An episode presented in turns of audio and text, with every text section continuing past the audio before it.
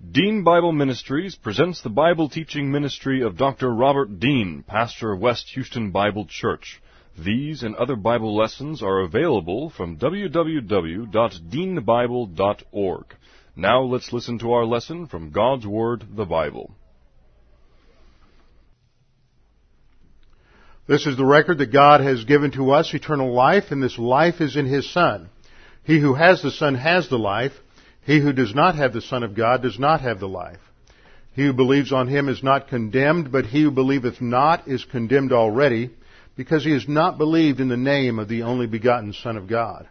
For there is no other name under heaven given among men whereby we must be saved. For by grace you have been saved through faith, and that not of yourselves. It is the gift of God, not of works, lest any man should boast. For I am persuaded that neither death, nor life, nor angels, nor principalities, nor powers, nor things present, nor things to come, nor height, nor depth, nor any other created thing is able to separate us from the love of God which is in Christ Jesus our Lord. For of him, and through him, and to him are all things, to whom be the glory forever. Amen. Before we begin our study this morning, it is our custom to have a few moments of silent prayer.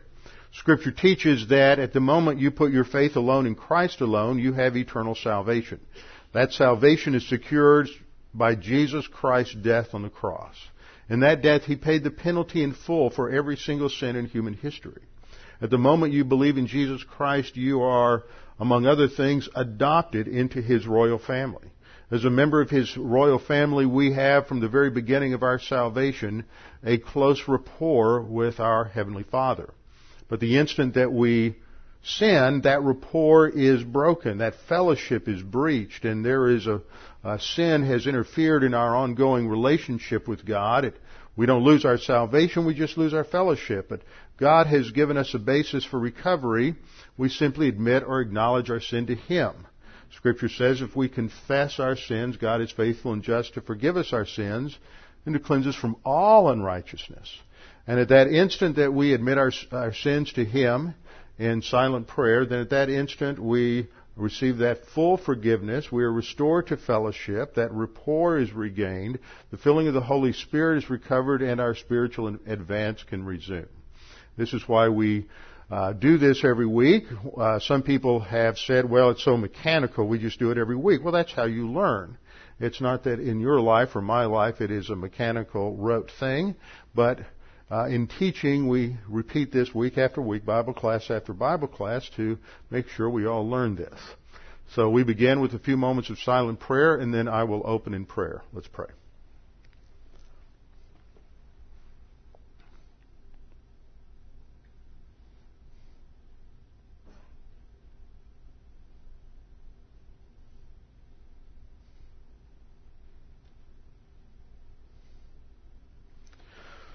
Father, you are the God who created the heavens and the earth and all that is in them. You are the God who designed a perfect plan for the salvation of the human race from eternity past before you had ever created the first creature. Before you created man, you knew that man would sin and that would need a redemptor.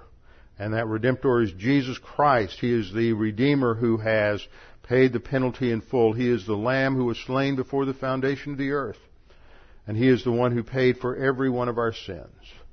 Father, because you are who you are and He has done what He has done, we come together and worship you. We study your word because in your word you tell us who you are, who we are, what Jesus Christ has done for us, and you as the Creator define for us the framework for understanding the creation. And as we study your word, we come to understand how you think and we can orient our thinking to your thinking. Now, Father, as we study your word and we continue our study on this uh, central topic, this doctrine of worship in the scripture, that we will understand this more fully and that it may impact and help us to understand why we do what we do as we gather together as a corporate entity to worship you.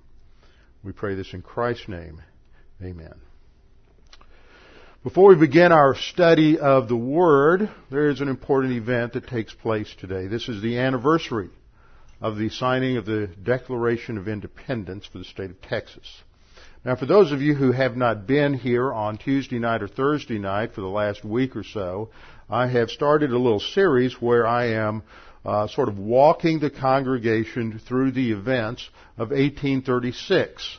And beginning last week, because uh, a week ago from yesterday was the 23rd of February, which is when uh, Santa Anna, who was the dictator of Mexico, uh, first arrived in, San, in uh, San Antonio and uh, surrounded the Alamo. And so we are have been going through day by day the events that took place in the Alamo, and uh, the, the, Alamo does not fall until uh, sometime later uh, this week in about a in about a week. So we are studying the uh, this whole process of Texas history, not just to study it, but to remind ourselves of the reason that they fought and died was to give us liberty. And to remember that we have a very special privilege in this nation, and that is the privilege of liberty. And that this was recognized by our forefathers as a, as a need because they understood what tyranny was. And we live in a generation that has forgotten what tyranny is, and they are willing, it seems, there are many who are willing, as each decade goes by, to give up more and more of those inalienable rights that are spoken of in our national Declaration of Independence for the sake of security and the sake of uh, maintaining an illusion of affluence and privilege. And it is because at the very core of our national character we no longer have that which those generations had, and that is an understanding of reality that is based on the Word of God. Now that doesn't mean they were all Christians or they all had good doctrine, but it does mean that, that the culture at that time was influenced by the Word of God and this shaped their thinking on many, many uh, issues, especially that of government and that of personal liberty. On March the 1st, 54 delegates arrived in Washington on the Brazos to uh, very rapidly uh, come up with a Declaration of Independence for the Republic of Texas to separate from the government of Mexico. And they were under, under duress in terms of time because the Alamo was already under, under siege. They met and they uh, established a committee of five delegates to draft uh, draft the document. And then, as they did that, they established officers for the new republic, which included David Burnet, who was the, to be the president, Lorenzo de Zavala as vice president, Samuel P. Carson as Secretary of State, Thomas Rusk as Secretary of War, Bailey Hardeman as Secretary of Treasury, and David Thomas as the Attorney General. They wrote in the Texas Declaration of Independence the following. The unanimous Declaration of Independence made by the delegates of the people of Texas in General Convention at the town of Washington on the second day of March, 1836. If you've never taken the opportunity, it's only about an hour drive from here, maybe less, to go up, take a nice day trip next next uh, month, or actually this month since it's already March. The bluebonnets will be out and the paint brushes. It's a good day trip. Go up to Washington on the Brazos and learn a little Texas history. They then wrote, when a government has ceased to protect the lives, liberty, and property of the people, notice they got it right. The, that was the original wording that was to be in the National Declaration of Independence of the 13 colonies, not not life, liberty, and happiness, but the original draft of the National Declaration was life, liberty, and property, because it is the personal ownership and protection of private property that is at the foundation of a, of a, of a free, uh, free economy and a free people. When a government has ceased to protect the lives, liberty, and property of the people from whom its legitimate powers are derived, and for the advancement of whose happiness it was instituted, and so far from being a guarantee for the enjoyment of those inestimable and inalienable rights, becomes an instrument in the hands of evil rulers for their oppression. When the Federal Republican Constitution of their country, that is the Mexican Constitution of 1824, which they have sworn to support, no longer has a substantial existence, and the whole nature of their government has been forcibly changed without their consent from a restricted federative republic composed of sovereign states to a consolidated central military despotism in which every interest is disregarded but that of the army and the priesthood, both the eternal enemies of civil liberty, the ever ready minions of power, and the usual instruments of tyrants. When long after the spirit of the Constitution has departed, moderation is at length so far lost by those in power that even the semblance of freedom is removed, and the forms themselves of the Constitution discontinued. And so far from their petitions and remonstrances being regarded, the agents who bear them are thrown into dungeons, and mercenary armies sent forth to force a new government upon them at the point of the bayonet. When in consequence of such acts of malfeasance and abdication on the part of the government anarchy prevails, and civil society is dissolved into its original elements. In such a crisis, the first law of nature, the right of self-preservation, the inherent and inalienable rights of the people to appeal to first principles and to take their political affairs into their own hands in extreme cases, enjoins it as a right toward themselves and a sacred obligation to their posterity to abolish such government and create another in its stead, calculated to rescue them from impending dangers and to secure their future welfare and happiness. Nations, as well as individuals, are amenable for their acts to the public opinion of mankind. A statement of a part of our grievances is therefore submitted to an impartial world in justification of the hazardous but unavoidable step now taken of severing our political connection with the Mexican people and assuming an independent attitude among the nations of the earth. And then they begin a list of grievances, which I will not read through this morning, and conclude with the necessity of self-preservation, therefore, now decrees our eternal political separation. We, therefore, the delegates with plenary powers of the people of Texas, in solemn convention assembled, appealing to a candid world for the necessities of our condition, do hereby resolve and declare that our political connection with the Mexican nation has forever ended, and that the people of Texas do now constitute a free, sovereign, and independent republic, and are fully invested with all the rights and attributes which properly belong to independent nations, and conscious of the rectitude of our intentions, we fearlessly and confidently commit the issue to the decision of the supreme arbiter of the destiny of nations. And then they signed it. I want to draw your attention to one statement made in the uh, third paragraph, and that is the statement that there was a shift from the Constitution of 1824 to a cons- uh, consolidated central military despotism in which every interest was disregarded except that of the military and the priesthood. That's the Roman Catholic Church. And so that was a big part of it because these Irish, Scotch Irish Presbyterians that made up the mass of the southern migration to Texas just weren't going to allow themselves to be put into a system where they did not have any liberty of religion and liberty to uh, follow the dictates of the scripture. So much that was done in that day was still done motivated by the fact that people understood that history was governed by a personal sovereign God who acted in the affairs of man.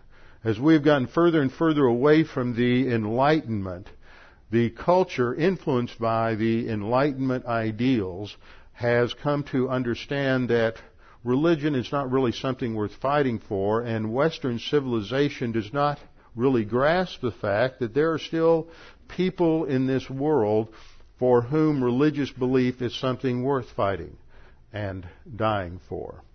And so we have, we live now in a dangerous world where our freedoms are truly threatened uh, nationally by many enemies, and the only protection we have is God. And if we as a nation do not recognize and do not accept and return to the basic principles as outlined in Scripture, then we will go the way of all other nations and all other empires in all of history. Because if we do not have the inner moral character, and fiber, which can only come from an abs- external absolute, then as a culture, one cannot survive. First, you have fragmentation of the individuals. Then you have the fragmentation of the family. Then you have the fragmentation of all of your various uh, social groupings within a nation, and then the fragmentation of the nation. And that is where we are today. I, this nation has never been more divided than it is now. And we hear this again and again and promises from various political leaders that they want to do things to pull everybody back together. But it can't be done from the top down. This isn't a government decision. This is not something that can be solved by government. Whenever uh, people think that government is the solution to their problems, then that is the path to tyranny. The solution to problems always comes from the people. And when the people do not turn to God, who is the source of everything and the only solution to our problems, then all that will result is continued fragmentation and cultural collapse. Our subject this morning continues to be worship. We've been studying worship as part of our conclusion to Revelation chapter 4 and 5. Worship is an important doctrine to study today because it's not always talked about you go to some churches and you walk in and they have a more, what we call high church form of worship. And there are various forms of liturgy that people walk through. You will be given a bulletin. There may be various creeds and various doctrinal statements that are uh, recited by the congregation. There's responsive reading, perhaps. There's music little is explained to people as to why they do what they do. They just go through this various these did you you lost the sound? And little is ever said about what worship is or corporate worship or why we do what we do. And you have high church worship and you have low church worship and you have informal worship and you have contemporary Christian worship and all of these things that go on and nobody really knows why people do what they do on Sunday morning. And so we've been talking about these things under the category of the doctrine of worship. And as we looked at the Greek words and, and, the Old Testament Hebrew words for worship, there were two ideas that were evident. The first is that of submission to God, and the second is the idea of service to God. And worship, the core idea of worship in both Old and New Testament, is the idea that we are submitting ourselves, our thinking in every area of life to God and to His revelation to learn everything we can about the Word of God to let it change the way we think. That changes the way we act, the way we live. It changes our character. And in all of that, we worship God. Worship fundamentally starts with the individual. And we have many examples that we've looked at of individual worship in the scripture. And then there is corporate worship in the scripture. And corporate worship develops as we go through the Old Testament. And we start with the uh, corporate worship of all of the Israelites singing the song of Moses, hymn of praise to God, thanking Him for delivering them at the, uh, at the Red Sea and for slaughtering the army of Pharaoh. And then we looked at the uh, hymn of Deborah and the singing of praise to God for delivering Israel from their enemies, the Canaanites, under Sisera and Jabin. And then we went on to look at the, how the temple worship developed as a result of, of uh, David, uh, David's work, organizing the Levites, organizing choirs and guilds, and, and we looked at that in the Old Testament. And there's a couple of other things I want to point out from the Old Testament this morning before we, we move into the uh, New Testament. The core idea of worship, I said, is submission to God.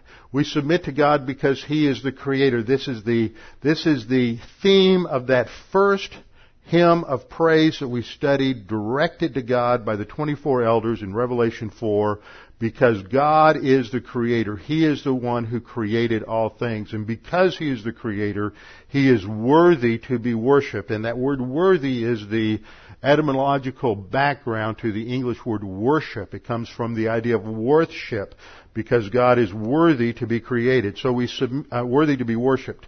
So because He created. We submit to God as a sovereign creator and we express that authority orientation through gratitude, through praise. We sing songs that speak of His person and His works. The reason we sing is it focuses our attention upon who He is and what He has done. We worship through giving. We worship through rituals. In the church age, we have two, baptism and uh, communion, both of which speak of uh, spiritual realities, and we are reminded of what God has done for us in baptism. We are reminded of positional truth, our identification with Christ in His death, burial, and resurrection. And in communion, it is an ongoing reminder of who Jesus is and what He did. And the ultimate form of worship is learning His Word. Because as we learn His Word, His Word is the mind of Christ 1 Corinthians chapter 2 verse 16, we learn to think as God thinks. God as creator defines reality, determines what everything is. We don't determine what it is from our own resources and from our own experience. God defines and determines everything. And it is only when we can orient to God that we can orient to reality as it is. Now, as uh, the Davidic monarchy unified the nation Israel, as David expressed his desire to God to build a permanent house for him, a temple in Jerusalem, God said, no, no, no, you won't build a house, but I will make a house for you. He promised him a dynasty. We call that the Davidic covenant. And David was promised that his son would build the temple. So David began to prepare that's why he organized the Levites under those three clans related to Heman and Asaph and Jeduthun. And if you read the Psalms, you'll see that each of those men wrote Psalms. Heman wrote one song, Asaph uh, wrote a number of Psalms, so did Ethan or Jeduthun. And uh, those men were responsible for training and teaching music to uh, to Israel. And so you had this formal uh, structure that was established in Israel for uh, for the worship of God. And in 1 Chronicles chapter uh, 15, uh, 16, and 17, we're told about how David did this organization, and we looked at this at this last time. And uh, this was not a small feat, for they chose about 4,000 Levites out of 38,000 who would serve in the temple for uh, as musicians. And this is described in 1 Chronicles 15:16 and in 1 Chronicles 23:5.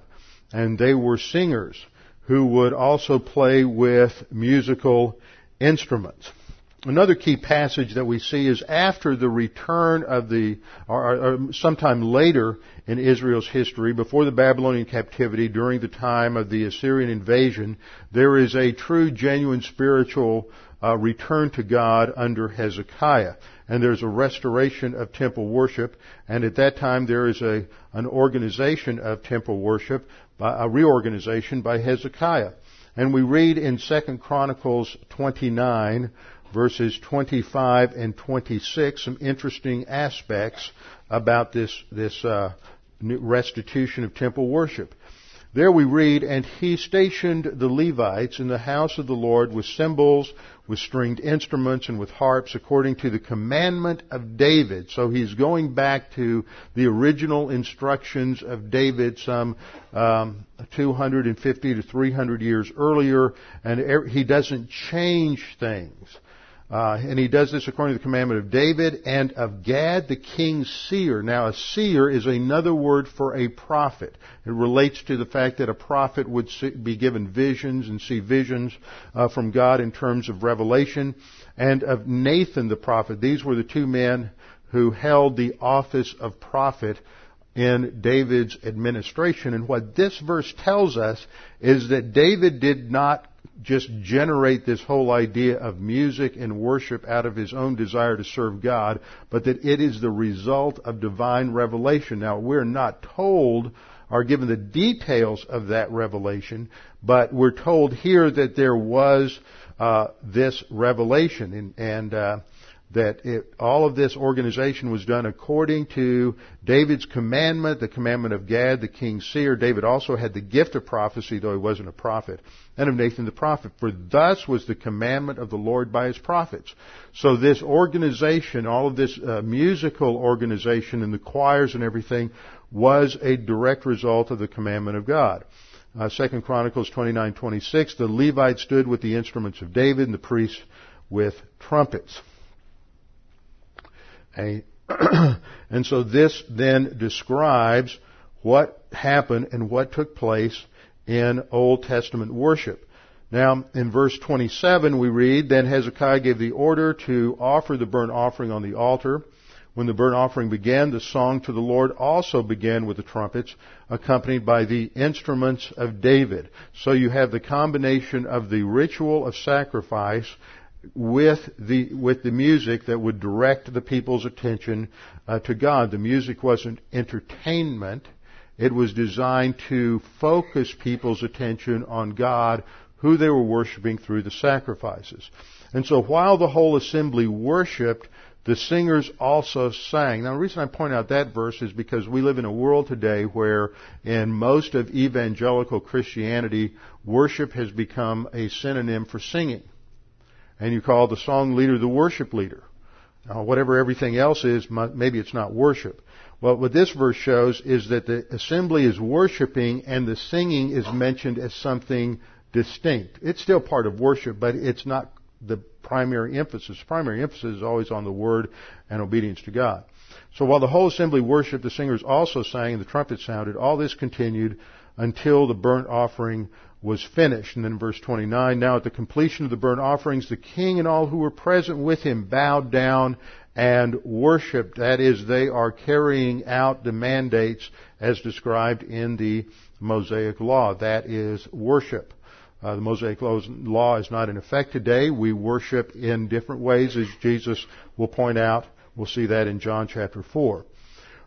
Verse 30, moreover, King Hezekiah and the officials ordered the Levites to sing praises to the Lord with the words of David and Asaph the seer, so they sang praises with joy and bowed down and worshiped. Now what were these praises for joy? These were the hymns, the Psalms. That's what we have. We have a hymn book in the middle of your Bible. Actually, it is right in the middle. You hold your Bible up, open to the middle, you hit Psalms. It's the largest book in the Bible. It's a collection of 150 psalms. These are divinely inspired hymns. And they were the songs that uh, the Jews sang at, in temple worship and at other times of, of worship throughout the uh, throughout the year, and they provide for us a pattern. They provide for us a a template for understanding the the lyrics and how lyrics should be written for, for psalms and for hymns. And so part of what I want to do this morning comes under, under the category of developing wisdom in the congregation. In the Old Testament canon, the canon was divided into three groupings. There, were the, there was the Torah, the instruction, the Mosaic Law, the first five books, the books of Moses, the Pentateuch. And then you had another uh, collection of works called the Nevi'im, the prophets. You had the former prophets and the latter prophets. And the former prophets uh, was were composed of uh, Joshua and Judges and Samuel and Kings. And the latter prophets are the ones you and I normally think of in our English Bible as, as prophets, the major prophets and what we call the minor prophets they're major because they're big books and they're minor because they're shorter books, not because some are more important than others. They're major prophets of Isaiah, Jeremiah, and Ezekiel, and the minor prophets of uh, Hosea, Joel, Amos, Obadiah, Nahum, Jonah, Micah, ha- uh, and all of the twelve prophets. In the Hebrew Bible, they're just called the twelve. But those are the books of the uh, Nevi'im. And then you had another set of books that were called the wisdom books the wisdom books. And wisdom in Hebrew thought wasn't what many of us in Western culture think of as wisdom.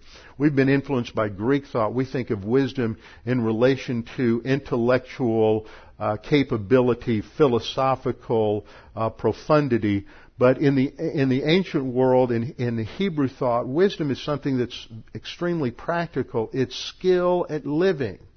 One of the first uses of this word chokhmah in the Old Testament occurs in relationship to uh, Aholiab and Bezalel, who were the the craftsmen who are going to design and make the the uh, ornaments and work on all of the uh, metalworking and the designs of the tabernacle. And the Spirit of God came upon them to give them, and it's actually translated skill at what they're doing. But the Hebrew word there is chokhmah, and it has to do with taking the instruction, the native ability, or whatever the data that you're given in life, and then using that to create something of, of beauty and of value as we, as God's creatures, created in His image, then reflect who He is in the outworking of creativity that we have. Some of us have more creativity than others, but to whatever degree we have creativity, we imitate God when we are, are being creative. And in our spiritual life, we are to develop wisdom so that our lives, we create something with our lives that has enduring eternal value, uh, that produces something that is beautiful and glorifies God. We learn the Word of God. That's a process of just learning information. And you ha- always have to learn information. Any application is always predicated upon the acquisition of just information. But information isn't knowledge. That's the next step. And we live in a world today, we're calling it the information age, and we're overloaded with information and data. And with the use of, of computers today, I can study in six or seven hours and what I what it used to take me three or four weeks to study in the library at Dallas Seminary when I was when I was a student. But it's just information overload. I have access to, to immediate access to more data than I could ever hope to go through in preparation uh, for a Bible class, but it's just data. It's just information. Information isn't knowledge, but information can lead to knowledge. And knowledge in the Bible is spoken of, especially in the Greek New Testament, with two different words. There's gnosis and there's epignosis. Gnosis is more of an academic knowledge. And academic knowledge always, that's how we begin learning anything. Uh, you go and you know, uh, maybe a simple example, and I don't even know if it's this way anymore, but I remember when I was in junior high, and uh, back then you could get a Texas driver's license when you were 14. It's a scary thought today, isn't it? You could get your driver's license when you were 14, and so in the uh, ninth grade you were given a classroom. I think uh, just the, the classroom where you learned all about cars. You learned about the traffic laws and you learned about basic things about the engine and motor and how everything worked and, and what you were supposed to do. And it was all theory. It was all just basic, basic information you needed to learn in order to drive. And then after that, at some time, you would take a course that we call behind the wheel, and that's when you actually got in a car and began to scare people. And so you had those two elements. And so the, the academic portion is where you just gain knowledge. That's just learning information, knowledge about God. And then epignosis is when is what occurs when you believe it and it becomes assimilated into your thinking and you begin to apply it. Wisdom happens as you practice application and you begin to develop a skill of ap- applying the word. And it starts to produce something of spiritual beauty in your life. And wisdom in the Old Testament literature, especially in Proverbs, is often tied to another word. The Hebrew word is bean. I always remember that we learned it because bean sounds like between. And that's what it basically means is this concept of between, learning to decide between two things. And so the word bean came to mean discernment. And discernment is a function of wisdom because we're able to distinguish between not just that which is bad and that which is good, that which is evil and that which is righteous. But discernment is understanding between, between that which is good and that which is better. That which is uh, may be moral, maybe ethical, maybe fine, but that which is truly superlative and truly glorifies God and is the best for our spiritual life. So the concept of wisdom and understanding are, and, and discernment are linked together in wisdom literature. And wisdom literature includes Job, the wisdom of dealing with suffering in your life. Psalms, wisdom applied in singing praise to God. Proverbs, wisdom is taking doctrine and applying it in, in, different areas of life. Ecclesiastes is also wisdom literature and the Song of Solomon. So this all relates wisdom. So we, we sometimes take a little additional step in what we do in, in Bible class from learning the, the, the doctrine, the teaching of Scripture, which relates to information, it relates to knowledge, and then we talk frequently about application, but sometimes we don't quite go to the, to this other step, which is really developing that skill at being able to discern between that which is good and that which is better. So I have a little exercise for us tonight, or this morning, to help us understand uh, some of these things related to uh, wisdom in psalms and singing and, and that kind of thing. And so we're going to look at, first of all, I want to go to a contemporary Christian course. We're just going to look at the lyrics. There's two issues in, in music today. One is the lyrics, the other is the music. Music is more complicated. Lyrics basically simple. And as we go through this little exercise, maybe it will help you develop some discernment as to what I keep talking about in terms of having quality music and quality uh, quality hymns. Now, this first this first uh, chorus that we're going to look at, and the reason I've, I've chosen this is because the individual who wrote this is considered to be one of the better uh, writers of Christian music today. He often has uh, workshops for uh, worship leaders, and he he plays, and he's fairly well known. And so people think he is, he, he's been called very good and very deep theologically. So that will give you a little clue as to where things are going today. Um, let me see. Here it is. The, the, the song is called I Need You. And the words go like this. My heart is restless in me. My wings are all worn out. I'm not sure what he means by that. Um, interesting metaphor there. Uh, music hymns are often filled with metaphors, but there's ways of discerning those. You have the same thing in the Psalms, but I'm not sure what he means by this. I'm walking in the wilderness and I cannot get out. I need you, oh, I need you. Notice the repetition. I missed one there. There's a lot of I needs in here. Blessed Savior, come. I need you, oh, I need you. Fill the ever, every longing of my soul. Oh, how I need you, Lord.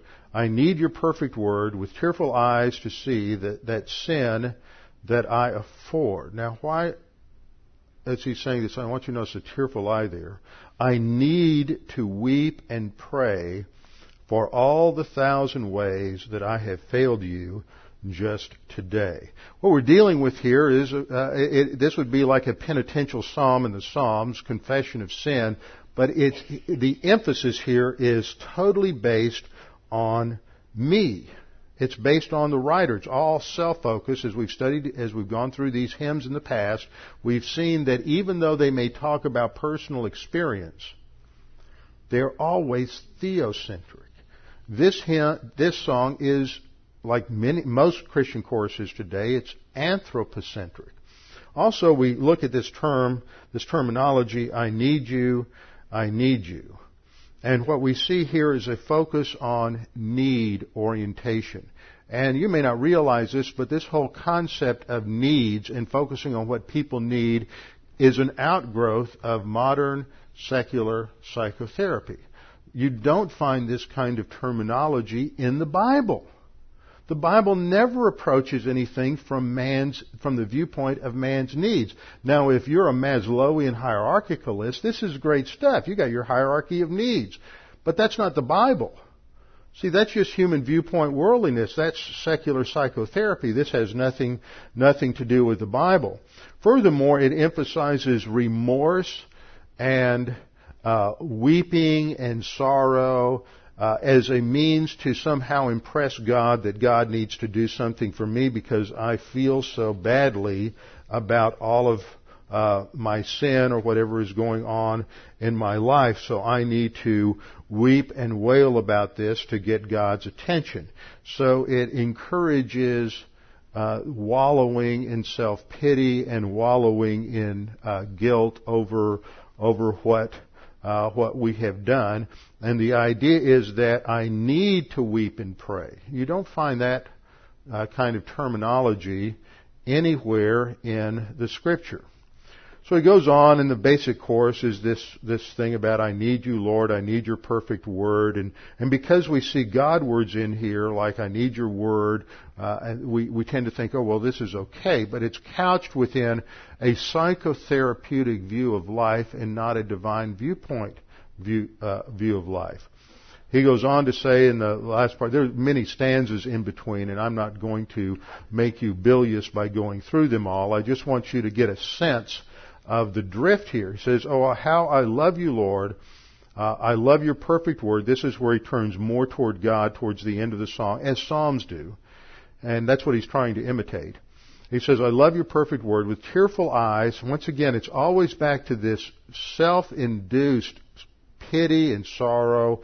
And um, I'm just so sad and sorrowful. He just, oh, maybe just want to cry this morning. Uh, the God who always will endure, now I will celebrate for all the thousand ways that you have shown me grace and made my heart in grace to stay and made my heart in grace to say and you made my heart in grace to say. So, you have repetition like that in the Psalms. I'm not, I'm not, uh, criticizing that today. What I'm thinking about though is that in terms of these lyrics, they're, they're simplistic, they're simplistic and it's not good poetry. I mean, this doesn't even rise to the quality of basic nursery rhymes. And see, if you look at the Psalms, we don't have the music. All we have is the words. It is the, considered, especially in the Hebrew, considered by, by people who don't even believe the Bible to be the great, some of the greatest poetry in all of, uh, of, of human history and you look at the words of many of the, the, the, great hymns that we sing, and you just take the words apart from the music and read them, and they are fabulous poetry. They follow the rules of good poetry. It's quality literature standing alone apart from the lyrics themselves. But when you take these words apart from the performance, apart from the music, and you look at them, they just barely even rise to the level of the trivial and the mundane. And we're not even talking about their, their theological, uh, theological import. Okay, well let's, having looked at that, we have to have point of comparison. This is how people learn things is they through comparison and contrast. So let's look at a penitential psalm. A penitential psalm will go from modern man's expression of his need, psychotherapeutic oriented relationship to God, to how this same kind of thing is expressed by David. This is after he has committed adultery with Bathsheba. He has conspired with Uriah the Hittite. I mean, with uh, with Joab to have her husband Uriah the Uriah the Hittite uh, uh, killed. And this is David's ref- reflection to God, his prayer to God, and his reflection upon how sin has affected his life. But he's not talking about how he needs God.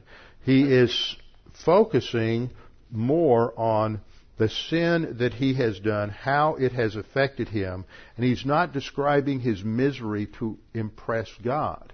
He is merely describing it because that is the effect that this sin has had on him, and this is part of the, the, the natural consequences of that sin. He says, O Lord, do not rebuke me in your wrath, nor chasten me in your hot displeasure. The focal point from the beginning is directed to God as a prayer to God for grace despite his own failure. He says, For your arrows pierce me deeply, your hand presses me down. There is no soundness in my flesh because of your anger, nor any health in my bones because of my sin. For my iniquities have gone over my head like a heavy burden. They're too heavy for me. My wounds are foul and festering because of my foolishness. I am troubled. I am bowed down greatly. I go mourning all the day long, for my loins are full of inflammation. He's talking about how, as the, the, the guilt has worn on him, he's describing how this has affected him and impacted him even physically. He, has, uh, he is in depression because of sin. But notice he's not crying out in terms of a needy psychotherapeutic framework. He is simply describing the effects to God. Says, I am fe- feeble and severely broken. I, this is verse 8. I groan because of the turmoil of my heart. Lord, all my desires before you and my sighing is not hidden from you. My heart pants, my strength fails me. As for the light of my eyes, it also has gone from me. My, my loved ones and my friends stand aloof from my plague, and my relatives stand afar off. In other words, he is saying now, because this, my sin has affected me so much, I'm in isolation, I'm become almost non-functional, and my enemies are about to take advantage of me, and he is calling upon God to uh, rescue him from his own bad decisions. Verse 12, those also who seek my life lay snares for me. Those who seek my hurt speak of destruction and plan deception all the day long. But I, like a deaf man, do not hear, and I, like a mute who does not open his mouth. Thus I am like a man who does not hear and in whose mouth is no response. For in you, O Lord, I hope. See, his, this is where he focuses his attention on God. His only hope is in God. In you, O Lord, I hope. You will hear, O Lord my God. For I said, Hear me, lest they rejoice over me, lest when my foot slips they exalt themselves against me. He has expressed his, his confession in the form of an, of a, an argument to, to God to grant him forgiveness and to deliver him. He says, I'm ready to fall and my sorrows continually before me, but for I will declare my iniquity. I will be in anguish over my sin, but my enemies are vigorous and they are strong. And those who hate me wrongfully have multiplied. He is in anguish over his sin, and we are at times in remorse and sorrow over sin in our life, not because we got caught, but because we recognize how it has offended God. And there's nothing wrong with that, but that's not what impresses God to forgive us. We confess our sins and God forgives us because of Christ's work on the cross. It is not based on how we feel about it at the time. You may have a problem with impatience or anger. I know none of you are really impatient. You're a very calm group. You may have problems in time in your life with resentment or bitterness. Uh, this is all part of being a sinner and having a sin nature.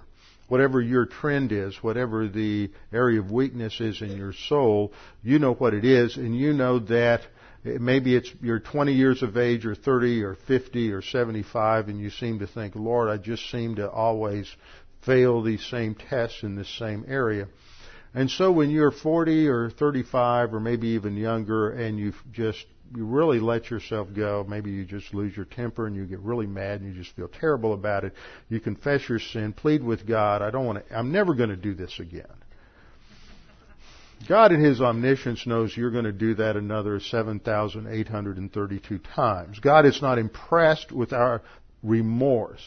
It's not that it's wrong to have remorse, but that's not what impresses God. As opposed to that chorus we looked at, that, that need oriented, weepy, I need to weep, I need to cry, I have tear filled eyes like this is going to impress God. It's, it's bad theology and bad lyrics.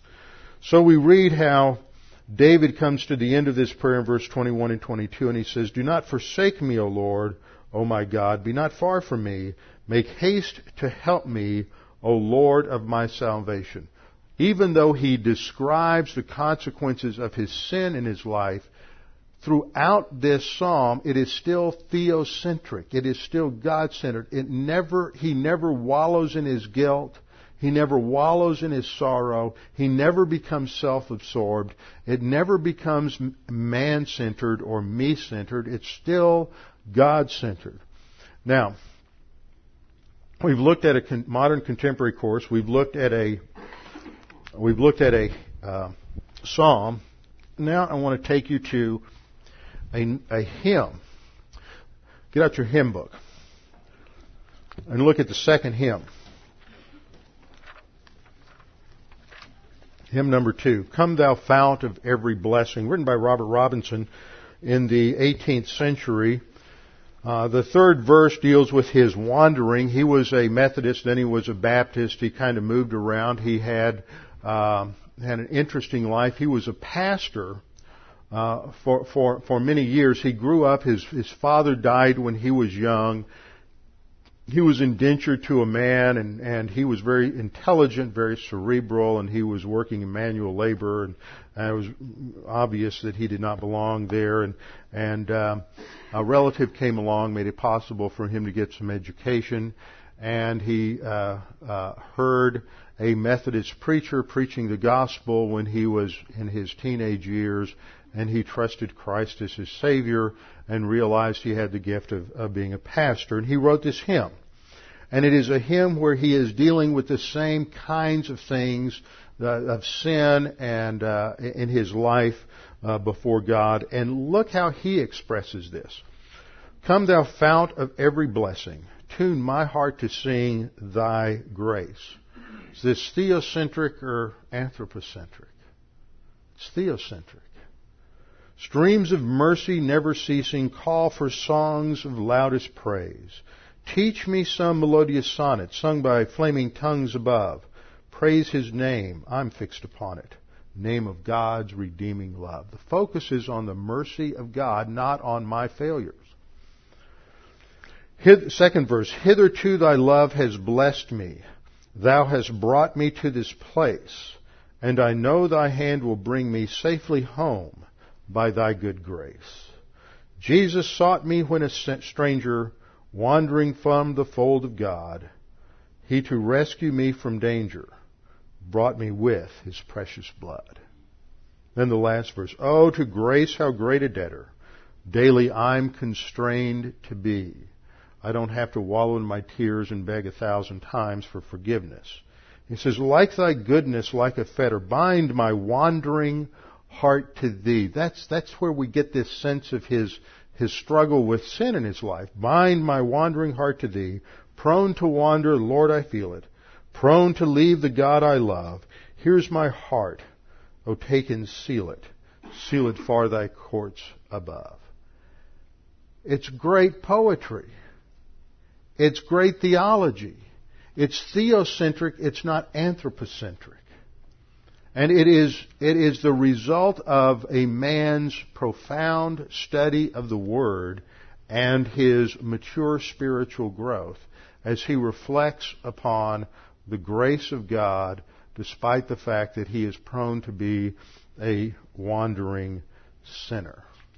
See, this is why we sing and we're careful about what we sing, is because if we're to do all things as the New Testament says to the glory of God, then that means then what we sing and how we sing it should be done with quality, with excellence, and uh, not uh, re- reduce itself to the trivial, the commonplace, and the mundane. Well, we've gone through the Old Testament. We've looked at some of these Psalms now. And let's just briefly look at the New Testament. There's uh, significant things said about worship, but not a lot in the New Testament, so we can hit this fairly quickly as we, we wrap up this morning. The first time we see worship is in Matthew chapter 2 when the Magi, we don't know how many there were, there were more than three, and there weren't just three. They brought three gifts, but there were more than three, and they came to to worship. This is our uh, Greek word which means to bow the knee. It means to show uh, obeisance to one in authority. They come and they tell Herod that they're looking for the king of the Jews in Matthew 2 2, and we saw a star in the east. We've come to worship him. In verse 8, um, is Herod telling them to go to Bethlehem and search for the uh, child that I may come and worship him too. Of course, he's just trying to deceive them.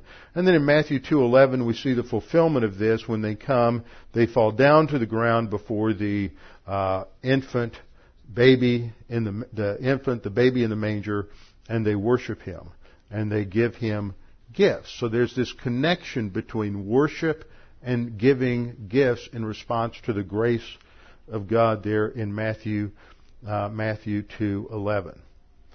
Uh, later on in Matthew chapter 14:33, uh, Jesus is talking to the disciples, and they have re- realized who he is, and they those in the boat worship him, saying, "You are certainly God's son." So worship is defined here as recognizing who Jesus Christ is. Remember, I keep coming back to the fact that worship focuses on who God is and what he has done. In another passage in Matthew, Matthew 15:9, Jesus quotes the Old Testament and says, "But in vain do they worship me, teaching as doctrines the precepts of men." See, worship has right, there's right worship and there's wrong worship. And we, we teach our own opinions, we teach our own viewpoint, we teach motivationally, we don't go into the scriptures and exposit and explain the Word of God. We're teaching the precepts of men. That's not worship. That's false worship. And that's what Jesus says here. My point is that there's, what we see in the New Testament is, and the Old Testament is there's right worship, there's wrong worship. Worship isn't defined by whether you feel like you worshiped or not. Worship is defined by biblical uh, instruction. In John chapter 4, Jesus is talking to the woman at the well, the Samaritan woman, and in the context of the conversation, they've talked about whether the Samaritans worshipped correctly at Mount Gerizim, they did not go to Jerusalem, or the Jews were right worshiping in Jerusalem, and Jesus is saying, no, there's coming a time when you won't worship in Jerusalem or Mount Gerizim, and he makes the statement, God is spirit. And those who worship him must worship him in spirit and truth. Now that English preposition in indicates like in or inside. The Greek preposition is also in, but the Greek preposition in, while it can have a uh, the idea of a locative influence in something, it really has the idea of by means of. And we worship by means of the Holy Spirit. Worship in the church age is energized by the filling of the Holy Spirit by means of the Spirit and by means of truth. That is doctrine. It is by means of the Word of God. So the Word of God is always going to be central in worship. It's always the centerpiece. Now that phrase in pneumati is found in another important passage, Ephesians 5:18, where Paul writes, "Do not be drunk by means of wine." See, the pagans especially in the bacchanals, in the worship of Bacchus or Dionysius, felt like they would get close to God. Their spirit would engage the spirit of the God if they drank wine, because Dionysius was the god of wine. So you would uh, drink enough wine, you could have a spiritual experience with your God and speak in tongues, and you would be spiritual. That's what's behind that first phrase. Don't be drunk by means of wine. Wine's not a means of spirituality or spiritual growth which is what your false religion teaches. He says, uh, but be filled, command, be filled by means of the Spirit. It's that same phrase that we have in John uh, 4:24. We are to be filled by means of the Spirit.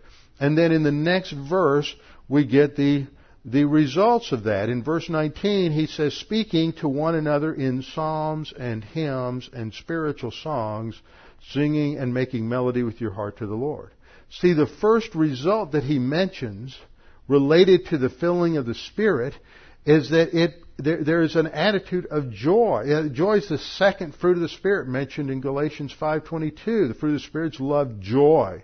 There is this rejoicing. We saw that in our study of the Psalms. There's this rejoicing over the grace of God. And that rejoicing is expressed through singing hymns and songs, spiritual songs, and singing and making melody with your heart to the Lord. Now this isn't just because you go along and you sing it inside. That's not what this is talking about.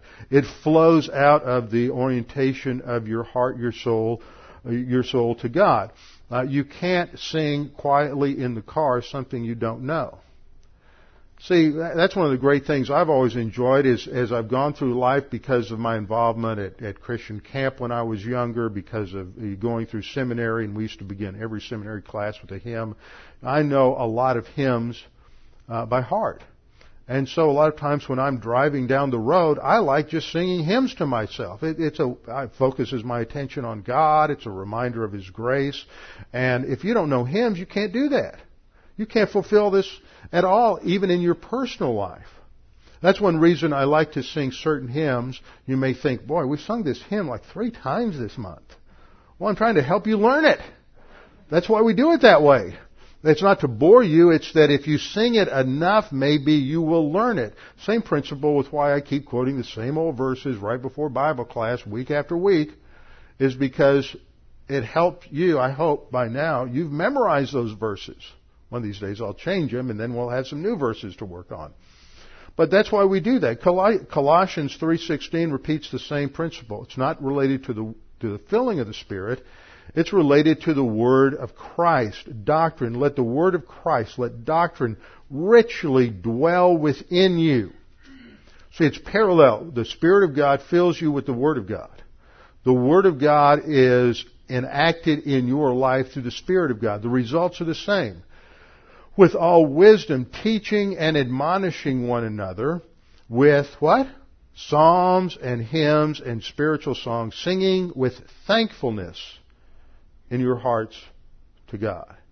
You see, singing isn't seen by the scripture as just some sort of secondary or tertiary thing, some traditional thing that we do in church before we study the Bible on Sunday morning. Uh, let's get past that singing and let's just focus on what we're here for, which is to learn the Word of God. In, in, the Bible, you see that singing hymns and songs is a vital part of our spiritual life. It's part of our corporate worship to God, and it is a way in which we focus our attention, our thinking on who God is and what He has done. And so there is, when I'm talking in all this series, there is music that is appropriate to prepare us for the thinking, the concentration, the study of God's Word. And there's music that's not. I remember when I was a kid going to camp, there's all kinds of songs we sung at camp that are Bible oriented and have doctrine in them, but they're not the kinds of songs I want to sing in church as a prelude to the study of God's Word.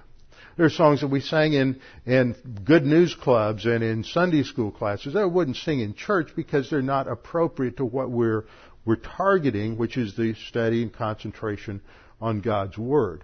But we select the hymns that we do because that's the focal point. Now, next time we'll come back, we'll talk uh, a little bit about music. That gets into the fun part. With our heads bowed and our eyes closed. Father, thank you for this opportunity to reflect upon these things, to perhaps gain a little greater insight into uh, why we sing what we sing, why we choose the songs we sing, the significance of the lyrics, why they're important, how to think through the lyrics, how to understand why uh, the lyrics that we choose should be the best that are available, because this is quality. We do this to glorify you and all that we do should glorify you. Now, Father, we pray that if there's anyone here this morning that's unsure of their salvation or uncertain of their eternal life, that they would take this opportunity to make that both sure and certain. Jesus Christ died on the cross for your sins, every sin. He didn't leave anyone out. He didn't forget. He didn't miss one. Every sin is paid for. So the issue isn't your guilt, your sorrow. The issue is the work of Christ. He paid the penalty. The issue is believing on Him trusting in Him, accepting His work on your behalf, He died as your substitute. By trusting in Him, God will give you eternal life. Father, we pray that as we reflect upon what we've studied this morning, that you would challenge us with it, that God the Holy Spirit would make this real to us. We pray this in Christ's name. Amen.